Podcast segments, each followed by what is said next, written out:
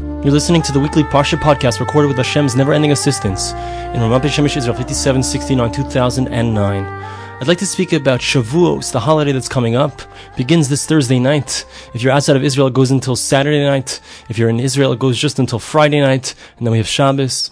In either event, so there's a concept that we have that Shavuos is the 50th day. We count from Pesach until Shavuos. We start counting from the second day, and then we count 49 days, seven weeks, and the 50th day, which we don't count, is Shavuos. It's the day that we receive the Torah. And of course, there's an intimate connection, as we've mentioned before, between Pesach and Shavuos. Pesach was the actual redemption itself from Egypt, the Exodus. And then 49 days later, 50 days later, it was the day that we accepted the Torah, which was the culmination of the Exodus from Egypt. Much of what you're about to hear in this podcast comes out of shiurim from Rabbi Shimon Kessin, Rabbi Mendel Kessin, both of whom are experts in the Ramchal, Rabbi Moshe Chaim Luzzatto, and much of what we're going to say is from the Ramchal indeed. So now let's ask a few questions because we find some interesting things about this period from Pesach until Shavuos that we need to understand. When we understand them, we'll have a tremendous depth in what's going on in Shavuos and what's going on in Pesach. One of the first questions I'd like to ask is that we find from Pesach until Shavuos, this period is known as the Omer. It's known as the Sfira. Sfira means we're counting. So we're counting during this period of time, and there's a special period of Avelus of mourning. And the mourning has to do with the fact that there were 24,000 students of uh, Rabbi Akiva, and they all died during this time period between Pesach and Shavuos. And because of that, since they died, and this happened almost 2,000 years ago, but nevertheless, to this day, we mourn their loss. Now, the obvious question is, first of all, why are we still mourning the loss of these 24,000 students to this day? I mean, they died back then. I mean, it's a very sad thing. So many people died. But what does it have to do with me and you? That's the first question. The second question is that we find that the, the Gemara tells us, the Talmud tells us, that the reason that these 24,000 students died was because they didn't have the proper honor for each other.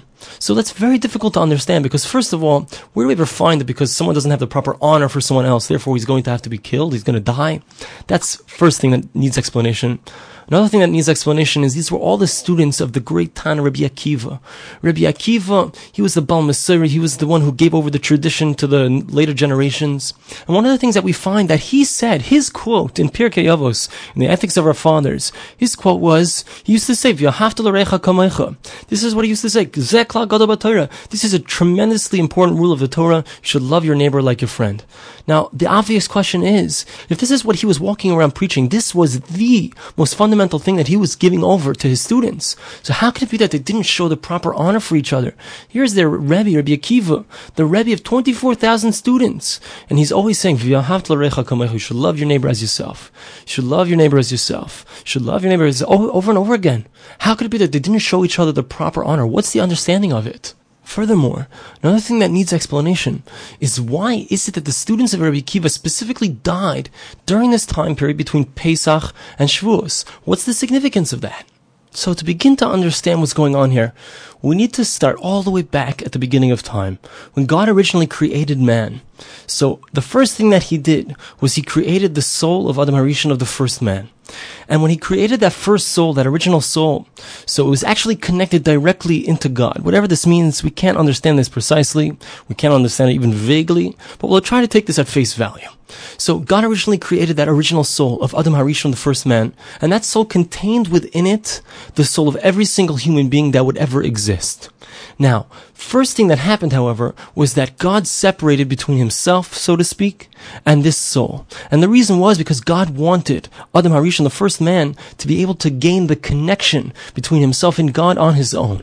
It was God's desire that Adam Harishon, the first man, earn his connection to God, thus create his own existence in a certain sense, and thus be more similar to God. Because in spiritual terms, the more similar one person or one entity is to another, so the more close he can be, the more he can enjoy the light of God. Because if he's created himself, if he's brought his own existence into being, so then if he's created that connection, so then it's a much greater connection to God. So first God God separated between himself and Adam Harishon. And then another subsequent stage was that God took the original soul and split it up into many parts. And then after splitting up that soul into many parts, so he took the souls, each of those individual souls, and he separated them into male and female. So now the significance of this is, and the importance of this is, that when two people get married, there's something very special, very important that's going on. And that is there's a rejoining of two different parts of the same soul. And God directs them to reconnect, to join together. And that's the concept of marriage. And that's why in the Torah, so the concept of marriage is called kiddushin, which means holiness. Because there's a tremendous amount of holiness that comes when a man and a woman, when they marry, because they're reconnecting the two parts of the soul that were separated. And what's interesting is you're going to see at every single stage when there's this reconnection that occurs. So the Shekhinah comes in, the divine presence comes in. As our sages tell us, Ish Isha, if you have a man and a woman, Zachu, if they merit, Shechina Shruya Binehem, the divine presence is among them. And the reason is because when you have this connection coming between parts of the soul and they're reconnecting, so God's divine presence comes in as well. So now that's the first stage. Now how do we accomplish the second stage? How do we get to a reconnection of all of the souls? And the answer is there were two points in history until now that indeed all of the parts of the soul were connected. And there's one point in the future where it's also going to be reconnected. The three points are as follows. The first point was Adam Harishon, when the first man, before he actually sinned, so all of the souls were contained within him. After he sinned, so his soul became splintered. The second time when that happened was when the Jewish people who represent the soul of Adam Harishon, who took over the tafkid, that original purpose of Adam Harishon, when they all stood at Har Sinai on Shavuos, receiving the Torah at Mount Sinai. So our sages tell us that they reached a level at that point of Adam Harishon Kodam Achet, of the first man before the sin. And Rashi actually tells us this. The verse says, Vayichan Sham Yisrael Neged Ahar. The Jewish people, they encamped there, right next to the mountain. And the word Vayichan is singular. It says that he encamped. It doesn't say they encamped. And Rashi tells us that why does it say it in the singular form? The answer is because they were ki'ish echad b'lev echad. They were like one person with one heart. And thus, what's the understanding of it? What's the concept? They stood there in absolute complete unity and they watched as the Shekhinah, the divine presence came down upon the mountain and they experienced the most ultimate revelation. And the revelation that they had actually was the or, the light of Mashiach. In fact, the Messiah was supposed to be Moshe Rabbeinu, was supposed to be Moses himself. However, what happened, since the Jewish people sinned with Ma'aseh Ha'egel, with the sin of the golden calf, so they lost that connection. They lost that light, the light of the Messiah. But in any event, how are they able to merit that light? How are they able to merit that unbelievable revelation of God? The answer is because they had a tremendous amount of Ahavas Yisrael. They were completely connected to each other through the love of each other. They all felt like one man with one heart. And now what's interesting is this is actually something that's hinted to in the very counting from Pesach until Shavuos. Why? Because if we look at it on the surface, there's something that needs explanation, and that is you're counting 49 days, and the 50th day, which is Shavuos, we don't count. What's the understanding? Why don't we count the 50th day? And the answer is because you've had all of these different parts. You've had every single day building one day upon another. Day one, day two, day three, day four. Each one has its own special characteristic that we enumerate. And each of these days, so they build up, and then you have a week, and then you have seven weeks, and altogether they compose 49 days. But the sum is always greater than its parts. And therefore, what happens? The 50th day actually contains all of the 49 different parts, and it's been brought to the highest level, the 50th level. Thus, day number 50 represents a culmination, a completion of all those different parts coming together as one. And then, what happens on the 50th day? The Shekhinah, the divine presence comes in. Because when you have that connection between all of the Jewish people, between all of the soul of Adam Harishon, so then what happens is uh, automatically comes in the Shekhinah, the connection between God and Adam Harishon, the, the soul of the first man. Automatically there, there's a reconnection that occurs, and that's the light, the or of Mashiach, of the Messiah. Thus we could say that there's a light that begins to shine on Pesach, on Passover. That light begins to come down from the 50th level, which is the first day of Pesach, which we don't count. And there's a 50th level on either end, we could say perhaps. That light is revealed on Pesach. It starts to come down level by level by level as there's more and more attachment.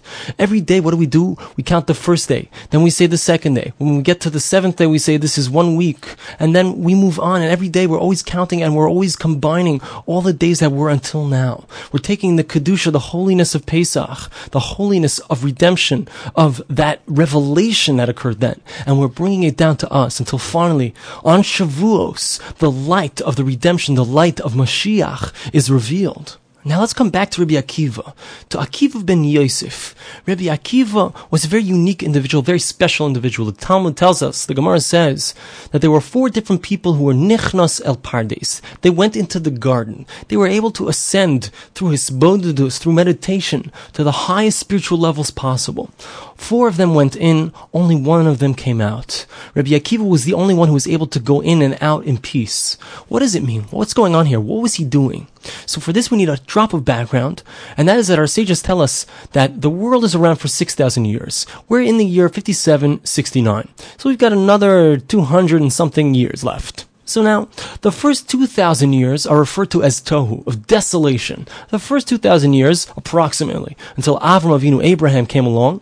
So there was nothing happening. Nobody was involved in coming close to God. It was very sparse, but Along comes Abraham in the year 1948. He's born, 1,948 years from creation, and he comes along and he sparks a revolution. The revolution is called Let's Come Close to God. So from the year of 2000, which is, he was 52 years old, from that year until the year 4000, so that was referred to as the years of Torah, because there was a connection that was being made to God through the commandments, and that would continue.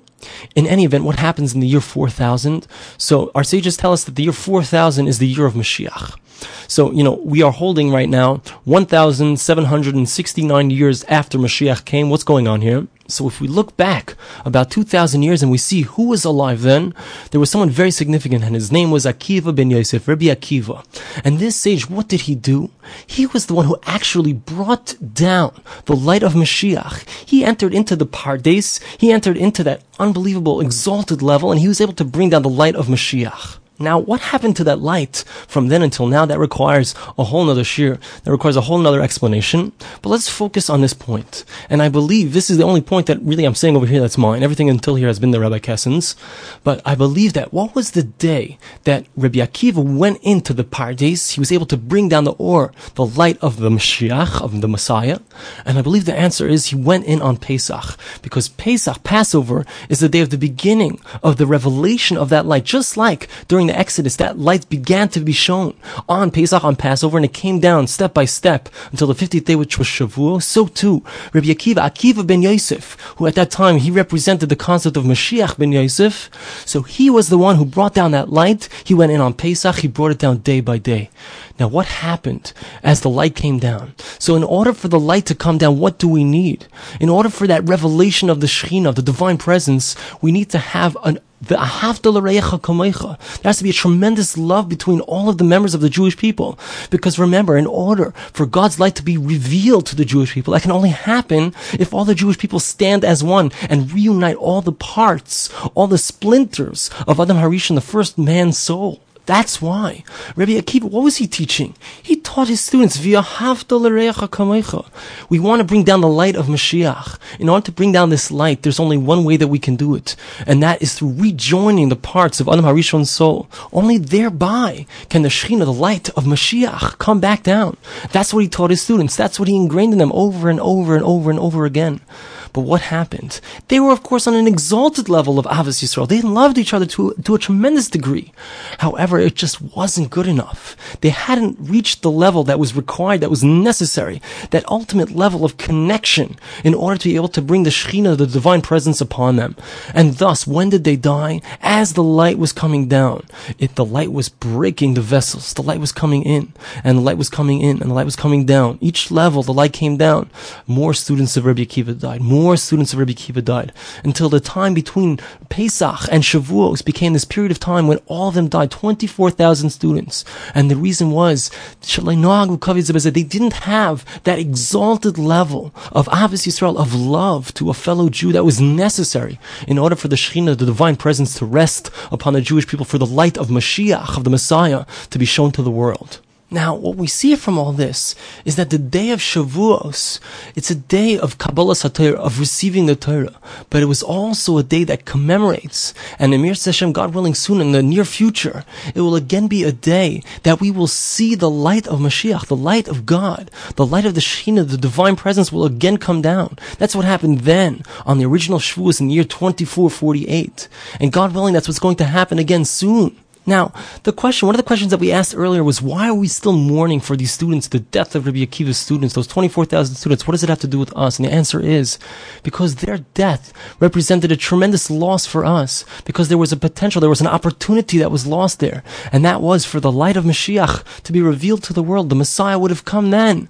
But nevertheless, that opportunity was lost. That's why we mourn. It's such a tremendous mourning for the entire Jewish people, because we mourn that loss. And we realize that it was because there was something missing. A tad, a small thing. We can't understand it. We can't relate to it. There was something missing in their Ahavas Yisrael, in their complete and pure love for each other that did not allow that light to come down. But it's a lesson for us because we need to know that if we want to see a hisgalus, a revelation of the light of Mashiach, of the Messiah, we're going to see it on what day? We're going to see it on Shavuos. But the only way that we can see it, the only way it will be a revelation as opposed to a destruction is only possible if we develop in our Ahavas Yisrael. Of course, HaKadosh Baruch Hu Hashem does not expect from us to be on the level of Rabbi Akiva's students, but He does expect us to try to be the best that we can be at this. We need to try our best to love every Jew. It doesn't matter who he is. It doesn't matter if he's Reform. It doesn't matter if he's conservative. It doesn't matter if he's Orthodox. It doesn't matter if he's ultra Orthodox. It doesn't matter if he's an atheist. It doesn't matter who we are. We need to know that every Jew, even if he hates me, it doesn't matter. I have to love every single Jew. And when we have unconditional and unabated love for every single other Jew, you know what happens? What happens is every single Jew is our brother. When we are all brothers, when we all show brotherhood to each other, what happens? So God has two ways that He can show Himself to us, two ways that He can act with us, either as a king or as a father. Now, it completely depends on us, because if he acts as a king, so then we're just slaves. And how does a king treat his slave? You know, if your slave, you know, doesn't do exactly what you say, you slap him around. But if it's your son, it doesn't matter how he behaves. You love that child, no matter what, even if he completely rebels against you. Even if he starts to say, my father doesn't even exist. It doesn't matter, because once we're a child of God, when God loves us as a ben, as a son, so then everything's going to be forgiven. Everything. Hashem will find it within his heart somehow to find the good in us. He'll find it. He'll give us that unconditional love, but it's dependent upon us. Because if we view each other as brothers, so then God treats us all as sons. But if we hate each other and we look at each other with malice, with negativity, so then God says, okay, you guys aren't behaving like brothers. I'm not going to treat you like sons. I'm just going to treat you like slaves. I'm going to be the melech. I'm going to be the king. I'm going to pull out the whip and we're going to get this whip cracking and we're going to see what's going to happen. But if we love each other and we show each other tremendous love, unconditional love, doesn't matter who it is, so then we have the ability to rejoin all the parts of that soul of Adam Harishon of the first man. And when we do so, so then God willing, may we all merit this light of Mashiach, the light of the Messiah, which will come as the Shekhinah HaKadoshah, the holy divine presence comes down, as we reunite that soul, that soul of Israel, of Israel, all together may be speedily in our days. Thanks so much for listening.